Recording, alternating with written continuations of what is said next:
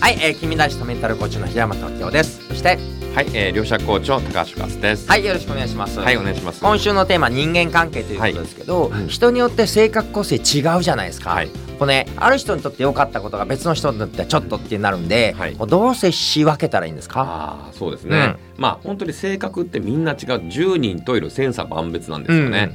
で、えーまあ、いろんなあのタイプ診断とかありますよね、例えば、えー動物占いとかですね、占いとかもありますしはいはい。それからまあ私のところでも4つのタイプ診断とかいろいろありますけども、まあいろいろタイプ診断あるっていうことはどういうことかっていうとですね、えー要はみんな違うんですねうん。性格が。うん。で、えーじゃあここで自分は性格違うんだけどじゃあどの性格がいいとか、うん。どの性格が悪いとかですね、うん。ここでジャッジをしてしまったり、これが善とか悪とか区別してしまうと、うん。これうまくいかないんですよね。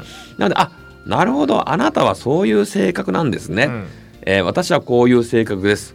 じゃあどのように、えーしましょうかって話なんです。まあイメージで言うとですね、えー国の文化とか法律と同じようなイメージで、うん。国ってやっぱり国々中国アメリカ、えー、本当ヨーロッパによっても文化も違えば、うん。法律違いますよね、うん。じゃあこの法律が正しいとか、うん。この文化この文化が間違ってるとかって証明できますか、できないですできないですよね。うん。ということは、うん。みんなそれぞれ自分が正しいと思ってるので、うんまあ私も正しいと思ってるけども、うん。あなたもそれ正しいよね、うんっていうふうに接していかないと、うん。うまくいかない。だからお互いのことをやっぱ受け入れる。うん。その性格の違いをまず受け入れて違いを認めるっていうことと、あとは尊重する。うん。お互いやっぱり正しあのそれぞれあのお同等に尊重し合うことによって、初めてこううまくいい人間関係が築いていけるんじゃないかなと思いますね。なるほどね。私がシカゴに留学してた時に、タイ人、韓国人、日本人と、えー街を歩いてた時、えっ、と、真夏の8月に白人の方が上半身全裸で歩いてたんですね。まあ暑かったんでしょうね。